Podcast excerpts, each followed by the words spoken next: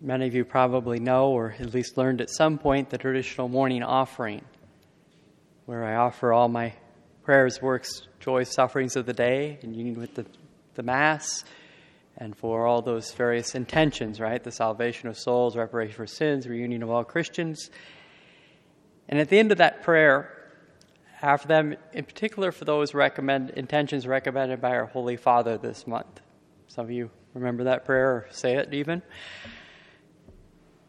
Now, of course, um, much like the prevenient act taught by Luisa, it's a great way to start your day off on the right foot, so to speak. But I wanted to bring it up because in God's providence, the Holy Father gives us a particular intention to pray for each month. And Pope Francis' prayer intention for March 2018 is for formation in spiritual discernment that the church may appreciate the urgency of formation and spiritual discernment both on the personal and communitarian levels. In the video promoting the theme, released March 2nd, the Holy Father stressed that in the midst of all the things we hear and the messages that we get, we must learn how to discern what Christ is asking. To do this, we must have good formation based on discerning the voice of the Lord. The church today needs to grow in the ability of spiritual discernment. We were created by God and to love, out of love. And we need to grow in our ability to understand how God speaks, how He calls us, so that we can carry out His mission. And the times we live demand that we develop a profound capacity of discernment because there are so many voices out there that make it harder to hear the Lord's voice, the voice of Him who guides us, the one who is the way, the truth, and the life, who calls us to use our lives in service And this is a frequent topic also in the writings of Luisa. Discernment in connection with that goal of acting in the divine will. Because by definition, something cannot be an act in the divine will if it's contrary to God's will. So, how do I go about finding God's will? Hence the need for discernment. And the expert on discernment is St. Ignatius of Loyola. It's also on my mind. I think I might have mentioned how I just finished giving an Ignatian retreat this week. And so this morning, I want to explore this topic of discernment and then decision making. But to do so, we need to know a little of the backstory of St. Ignatius of his own conversion that led to him writing his famous spiritual exercises and his rules for the discernment of spirits. And then we can come to understand a little more the concepts of consolation and desolation and the guidelines he gives for finding God's will in the decisions we make. Until age 30, Ignatius spent his years at court as a, and as a soldier but in battle in 1521, he was hit by a cannonball, which wounded one of his legs and broke the other. Heavily injured, he returned to his family home, which was the castle. And he had several surgical operations there on his legs, operations which would have been very painful in those days before anesthetics. As Ignatius convalesced during his long recovery, something happened to him which I'll describe in, by quoting from the life of St. Ignatius. Ignatius was passionately fond of reading worldly books of fiction and tales of knight errantry. When he felt he was getting better from his wound he had received in battle, he asked for some of these books to pass the time. But no books of that sort could be found in the house. Instead, they gave him a life of Christ and a collection of the lives of the saints written in Spanish. By constantly reading these books, he began to be attracted to what he found narrated there. Sometimes, in the midst of his reading, he would reflect on what he had read. Yet at other times, he would dwell on the many things he had been accustomed to dwell on previously. And at this point, our Lord came to his assistance, ensuring that these thoughts were followed by others which arose from his, arose from his current reading. While reading the life of Christ or lives of the saints, he would reflect and reason with himself. What if I should do what St. Francis or St. Dominic did? In this way, he left his mind dwell on many thoughts. They lasted a while until other things took their place. Then those vain and worldly images would come into his mind and remain a long time. But there was a difference. When Ignatius reflected on worldly thoughts, he felt intense pleasure. But when he gave them up out of weariness, he felt dry and depressed. Yet when he thought of living the rigorous sort of life he knew the saints had lived, he not only experienced pleasure when he actually thought about it, but even after he dismissed those thoughts, he still experienced great joy. Yet he did not pay attention to this, nor did he appreciate it until one day, in a moment of insight, he began to marvel at the difference. Then he understood his experience. Thoughts of one kind left him sad, the others full of joy. To summarize, during his recuperation, the only books he had access to were the, the Life of Christ and the Golden Legend, which was a collection of biographies of the saints. By applying a reasoning process to his experience that he had when reading these books, he began to formulate what would later become his spiritual exercises. And there he used this experience as an illustration to explain the doctrine he taught on the discernment of spirits, discerning between consolation and desolation. To begin, we have to define what we mean by the word spirits, because we might think of those interior movements that happen in prayer as caused either by good spirits or evil spirits. Either they are from the Holy Spirit or from the evil one. And this is a truth that we recognize. It's important we know the reality of evil, the fact that we're in a spiritual battle. However, in this case, the term spirits that he uses refer to something broader. The reality that our hearts are divided between good and evil impulses. To call these impulses or movements within a spirit simply recognizes the spiritual dimension to this inner struggle. Thus, they are something more than just a physical movement or surface feeling we might have. Even deeper than just our thoughts and feelings, consolation and desolation are spiritual movements of the soul. St. Ignatius wants to help us make sense of those experiences we have, to see how it applies to our relationship with God, and more importantly, to make appropriate choices based on those experiences. And so our goal is to become aware and understand the different movements so that we can take action, which, quite simply, we receive the good and we reject the bad. So, allow me to give a brief definition of each and then we'll examine each one further. Spiritual consolation is the experience of being on fire with God's love, that we feel impelled to praise, love, and serve God and help others as best we can. Spiritual consolation encourages and facilitates a deep sense of gratitude for God's faithfulness, mercy, and companionship in our life. In consolation, we feel more alive and connected to others. Spiritual desolation, in contrast, is an experience of the soul in heavy darkness or turmoil.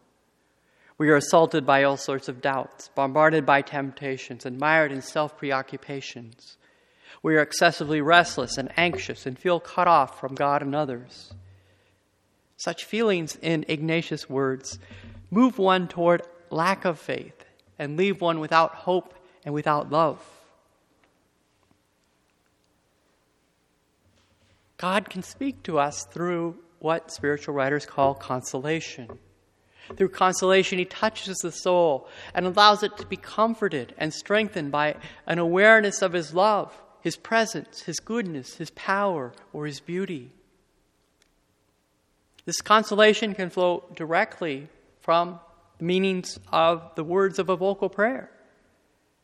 For instance, a quote of St. Augustine which states, You have made us for yourself, our Lord, and our heart is restless until it rests in you. Just simply hearing this quote or praying it might boost my hope and confidence, simply because the meaning of the words nourish and revitalize my awareness of God's love and goodness. Consolation can also flow from the reflection and pondering involved in mental prayer, in our times of meditation, as I read and reflect slowly, prayerfully, for example, on the parable of the prodigal son I might feel my soul being comforted by that picture of the father embracing the repentant younger brother. That p- picture of God's love comes to my mind, and it gives me a renewed awareness of His mercy and goodness. God is so merciful, I think to myself, and I feel the warmth of His mercy in my heart. That image and those ideas are mine insofar as they arise in my mind, but they are from God insofar as they arose in response to my consideration of God's revelation in an atmosphere of faith and prayer, and especially rooted in His holy word of Scripture. Or on another occasion, I could be meditating on the exact same biblical passage and be moved to a deep experience of sorrow for my own sins. When I see that ungrateful rebellion of the prodigal son, I see an image of my own sins and rebellions and I'm repelled by them. The idea of the ugliness of sin and the feeling of sorrow for my personal sins are again not just my own ideas and feelings. They are a response to God acting through my thoughts as He guides my mind's eye to perceive certain aspects of His truth while I listen to Him speaking through, again, His revealed word. Various examples of consolation which St. Ignatius mentions include being inflamed with love for the Lord, being moved to sorrow for one's sins, being moved by the love of the Lord seen in the passion of Christ. He calls consolation every increase of hope, faith, and charity, any interior joy that attracts us to heavenly things and the salvation of one's soul, any interior peace the soul finds in its Creator and Lord. In any of these cases, my soul is touched anew and thus nourished and consoled by the truth of who God is for me, of who I am for Him. A truth with God communicates to my soul. But this distinction between God speaking and my own ideas is not so clear as we would sometimes like. But here, don't worry. God can speak through the ideas that come to my mind as I turn my attention to Him in prayer. He can speak through the desires in my heart, often not with audible words, but those words that come from my heart, especially when our prayer is rooted in His Word. Note again that consolations are not just emotions or feelings. There is something deeper which Ignatius describes as spiritual affection. All those things that influence our thoughts, feelings, desires, and will. Jesus assures us that any effort we make in prayer will bring grace into our souls, whether we feel it or not. And so remember ASK ask and you'll receive, seek and you'll find, knock and the door will be opened. But at the same time, we have to remember that we live our entire lives, including our prayer lives, in the light of faith, not just in accordance with what we perceive and feel. So, what is the difference between consolation and desolation? Usually, these terms refer to that felt presence of God in the soul, consolation, or the absence of that feeling of the presence of God, desolation. By faith, we know God is always thinking of us always with us, always interested in my life. He's always loving me with a personal, determined love. We know that by faith. But we don't always feel that in our prayer and in our being. In fact, sometimes we can feel an intense and painful emptiness inside. We can feel absolutely no excitement or pleasure at the thought of spiritual things. Sometimes we can feel as dry as a desert even when we're at prayer. Emotionally, I don't want to keep praying. We're like children with doing our homework or eating our vegetables. We know they're good for us. We know we should do it. We just don't feel like doing it. This lack of the felt presence of God, the lack of pres- pleasure or resonance when we're striving to do His will, is usually referred to by spiritual writers as desolation, the contrary of consolation. If you experience desolation, it can come from a variety of sources. And sometimes simply knowing these sources is already a help as we reflect on our personal situation and help strive to identify its source.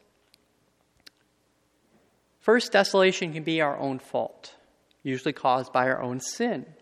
We may be inordinately attached to something, some habit, some relationship, some hope, some fear, even some hobby or pastime that may not be evil in itself. Or perhaps we've committed some sin that we have not repented of and confessed. Sooner or later, disordered attachments will interfere with our relationship with God. God loves us too much to let us idealize, idealize, idolize, idolize anything for too long. If we're following Him, when the time is right, He will speak to our conscience about putting that disordered room in our soul back in order. And during that struggle to decide whether or not to obey what He is asking of us, we can experience desolation. Because we all dilly dally, our hearts are divided. In this case, we're actually pushing God away, and the desolation can be our fault. This happens frequently in the early stages of the spiritual life, but it can return with a vengeance even after much growth as certain sins attempt to return and reconquer the soul. And it can be hard to identify our disordered attachments. If you're praying consistently, including things like an annual retreat, you do a daily examination of conscience, you go to confession on a regular basis, perhaps even receiving some kind of spiritual direction or have a friend or a group of friends that help you keep spiritually accountable. You're striving to follow the commandments of God and the church. You will begin to recognize these disordered attachments when the Holy Spirit points them out to you. And if you're not following these basic spiritual practices, your desolation may stem from this. And I recommend renewing your commitment to these means for spiritual growth that all the spiritual writers recommend. Second, desolation can flow from our fallen human nature. As we grow in the spiritual life and advance in self knowledge, we begin to see how deep our self centered tendencies really go. We become aware of how vulnerable we are to temptations of vanity, pride, and sensuality. These, this can create a disturbance in our relationship with God because we no longer feel worthy of the great love He has for us. We truly love God, we truly want to follow Him, but then we resist approaching Him because we've discovered we actually don't deserve to be loved so unconditionally, and we begin to stumble. It's like the spouse who has been unfaithful. And even if their spouse would forgive them, they cannot accept that forgiveness themselves. Or we have some sin that we simply can't seem to accept God's mercy. This hurdle has to be faced and overcome in order to become spiritually mature. You've probably already detected the real source of the spiritual reluctance that comes from this struggle. It's a subtle form of pride.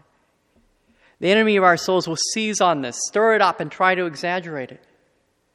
The truly humble soul responds with its own unworthiness.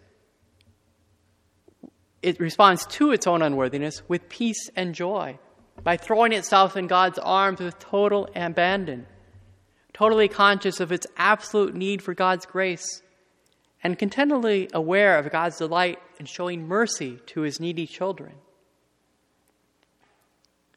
The deep, the deep interior resistance so many people experience when it comes to activating this kind of abandonment shows just how difficult the virtue of humility really is.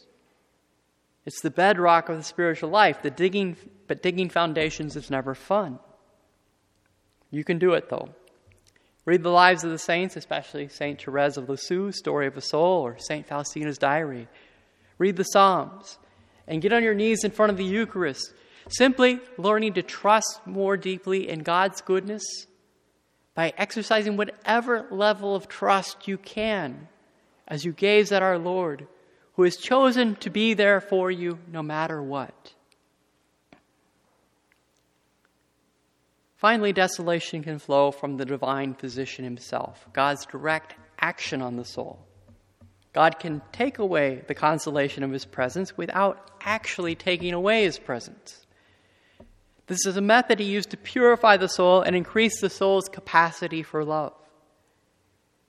If you keep following God's will in your life, even when you're passing through a dark valley, you will emerge with a much more mature faith a more vibrant hope, and a deeper love. These theological virtues unite the soul to God, and union with God is what we were created for, and what God yearns for you to achieve and deepen.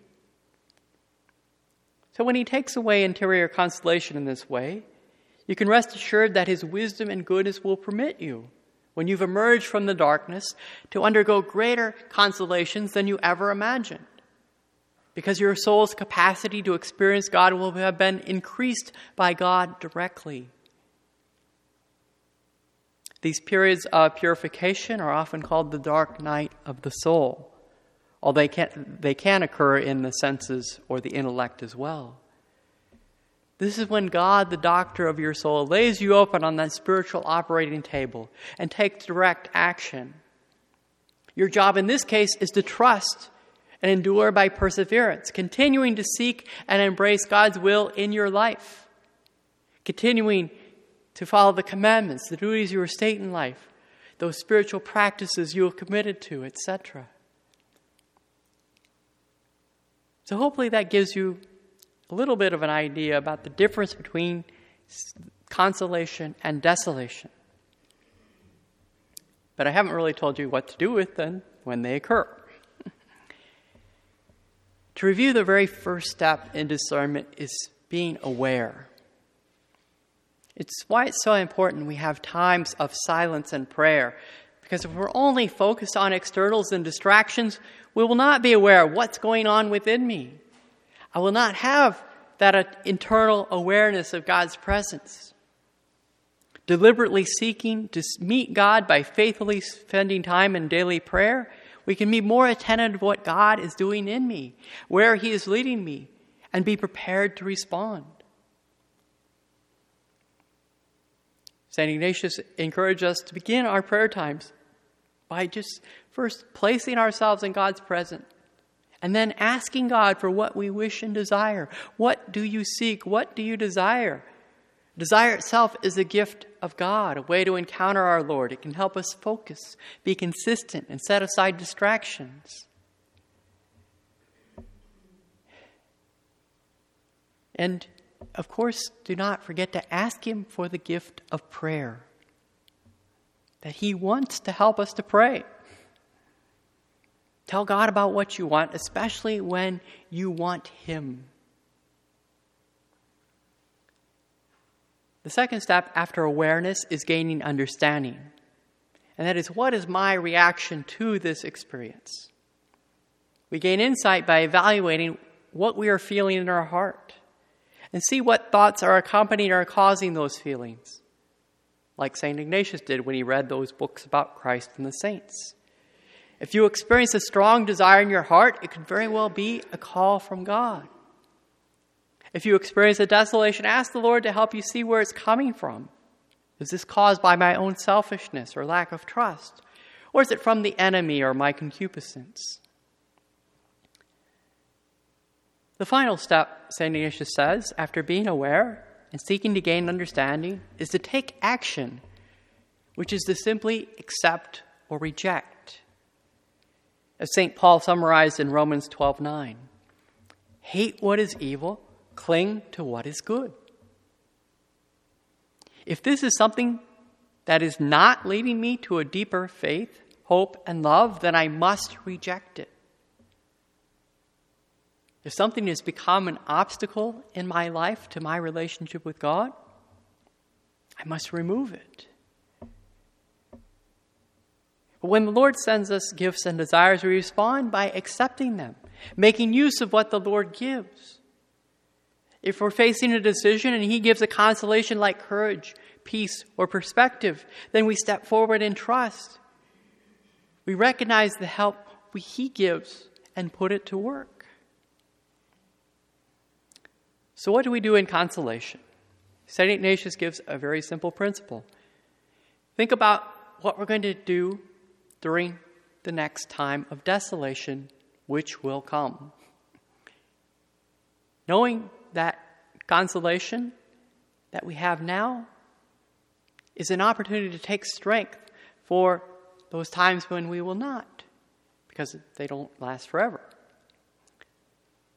And so, if you've received any graces on this retreat, Ignatius says we need to store them up, as that will be a strength for us in future trials. The image I have as I drive around Nebraska and see how they're building all these huge grain elevators. I think there's a parable about that too, but but this is an image for me what Ignatius is talking about. Build yourself a Nebraska-sized grace bin to store up all those graces that you'll need later. What do we do in desolation? The simple principle is not to change.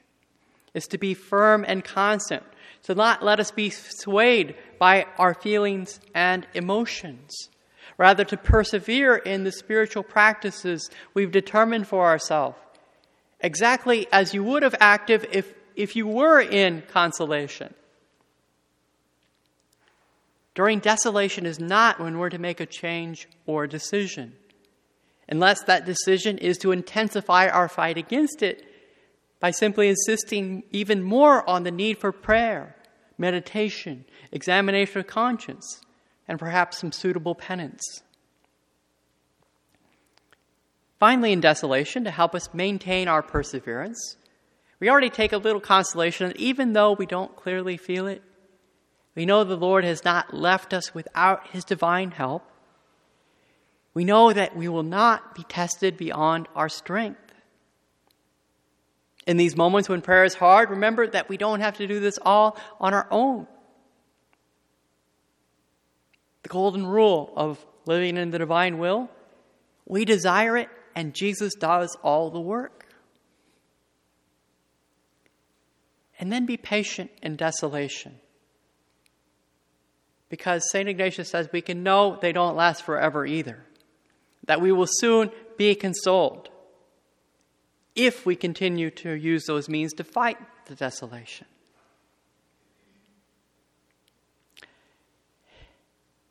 So, this discernment of the spirits of desolation and consolation is good for helping us evaluate what's going on in our prayer life and accept all that's moving me closer to God and reject all that is not. But when most people use the word discernment, they're talking about making a decision. Whether a big one, like one's vocation in life, or whether to take a job, or to move or not, or those smaller decisions, like the resolutions you're going to make to reform your life after retreat, or finding God's will in the everyday and the ordinary. Well, St. Ignatius in his spiritual exercises also gives a few rules, some tips to help us in our decision making. The first is simply keeping in mind what he calls the first principle and foundation, the end for which I'm created. And that is, I'm created to glorify God and save my soul. And with this presupposition, I strive to be completely indifferent in the decision. not inordinately biased one way or the other. That detachment from my self will that we've spoken about, such that I will not be more inclined or disposed to take or leave the thing proposed, but find myself as in the middle of a balance. And therefore, I'm open to follow either option once I discover which will be more for the glory and praise of God our Lord and the salvation of my soul. One of my favorite examples of this indifference is seen in a dramatic way in St. Thomas More. And if you've not seen the film A Man for All Seasons, you need to, please. St. Thomas More had it all property, fame, honor, health, a family, but when it came to a choice between keeping these things and disobeying God's law, or following God's law and therefore losing these things, for more it was a slam dunk because he had this interior freedom. He was able to possess and enjoy many created goods without being possessed by them. Unlike most all the bishops of England except St. John Fisher, who renounced their fidelity to the church of God because they were inordinately attached to things like honor, riches, property, and mostly their heads, because decapitation was the alternative choice. And so, the goal of our prayer is to help us achieve this disposition of being ever more open to God's will ever more confident that His plan is exactly what is best for me. And remember, God doesn't want to leave you sad and unhappy. He knows exactly what is best for us, and that means if He's asking you to give something up, it's only because He has something even better He wants to give. The next rule, St. Ignatius says, that a choice is only to be made during a time of tranquility. That is, a time when the soul is not being agitated by different spirits, or in a time of desolation, but rather when the soul has that free and peaceful use of its natural powers of intellect and will. Then, if God so moves and attracts the will to one choice, we'll be able to follow what has been manifested. If He puts that thought, and idea into my mind. I'll be ready to accept it. Thus, being indifferent and at peace, I should beg God our Lord to be pleased to move my will, to bring into my mind and put into my soul what I ought to do regarding the thing proposed, so that I might understand which will promote His praise and glory. And then Ignatius says you use a reasoning process. I weigh the matter carefully with my intellect. I think about all the pros and cons, the advantages and benefits, the disadvantages and dangers. And then I make a choice, choosing that which appears more reasonable and agreeable to God's holy pleasure and will. A choice not just based on my feelings or emotion. St. Ignatius gives three ways we might go about meditating on a particular choice in prayer. First is to imagine a person I've never met or known, but I desire this person's holiness and perfection for them to get to heaven. And so I consider what I would tell him or her to do for the greater glory of God and the greater perfection of their soul? Well, we have to keep the same advice I would give to others, right? I should do the same. The second is to imagine that I'm at the point of death, the procedure and action that I wish I would take, have kept in the present choice. After all, how many people on a deathbed are saying things like, I wish I had watched more Netflix. I wish I had worked more hours. Rather, what are people saying on their deathbed? Things like, I wish I'd spent more time with my family.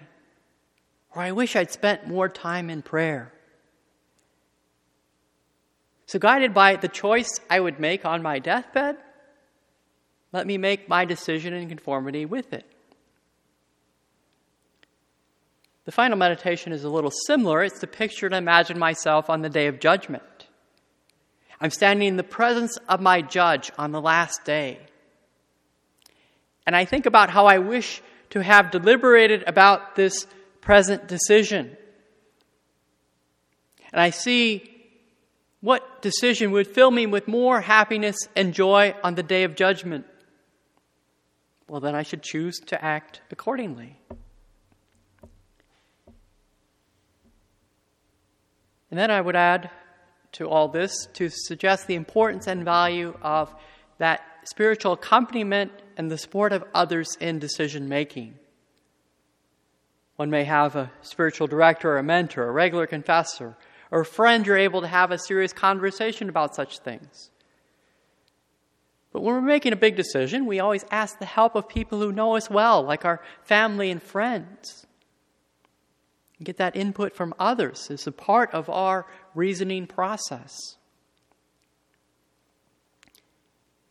Having followed these rules of freeing ourselves as much as possible from attachments, not making a change or decision in the midst of desolation, but rather when the soul is at peace, having begged God's assistance, and then exercising our intellect to weigh the pros and cons and the advice we receive from others, having made the decision in prayer, we can be completely at peace and know this is God's will because He guides and uses our decision making process every step along the way to lead us to the right choice. And we can have a peace to just offer this decision to God as it is for His greater service and praise and glory. And keep that peace even though, if we are doing God's will, obstacles will come. That's not a sign we made the wrong choice. It could actually be a sign we made the right one. And whether you've come on retreat because you're facing some choice or decision or not, it's always an opportunity to amend and reform one's state in life. It's a profitable time to reform your manner of living, to create or change a spiritual plan, to make some small, simple choices to help you attain your end of glorifying God and saving your soul.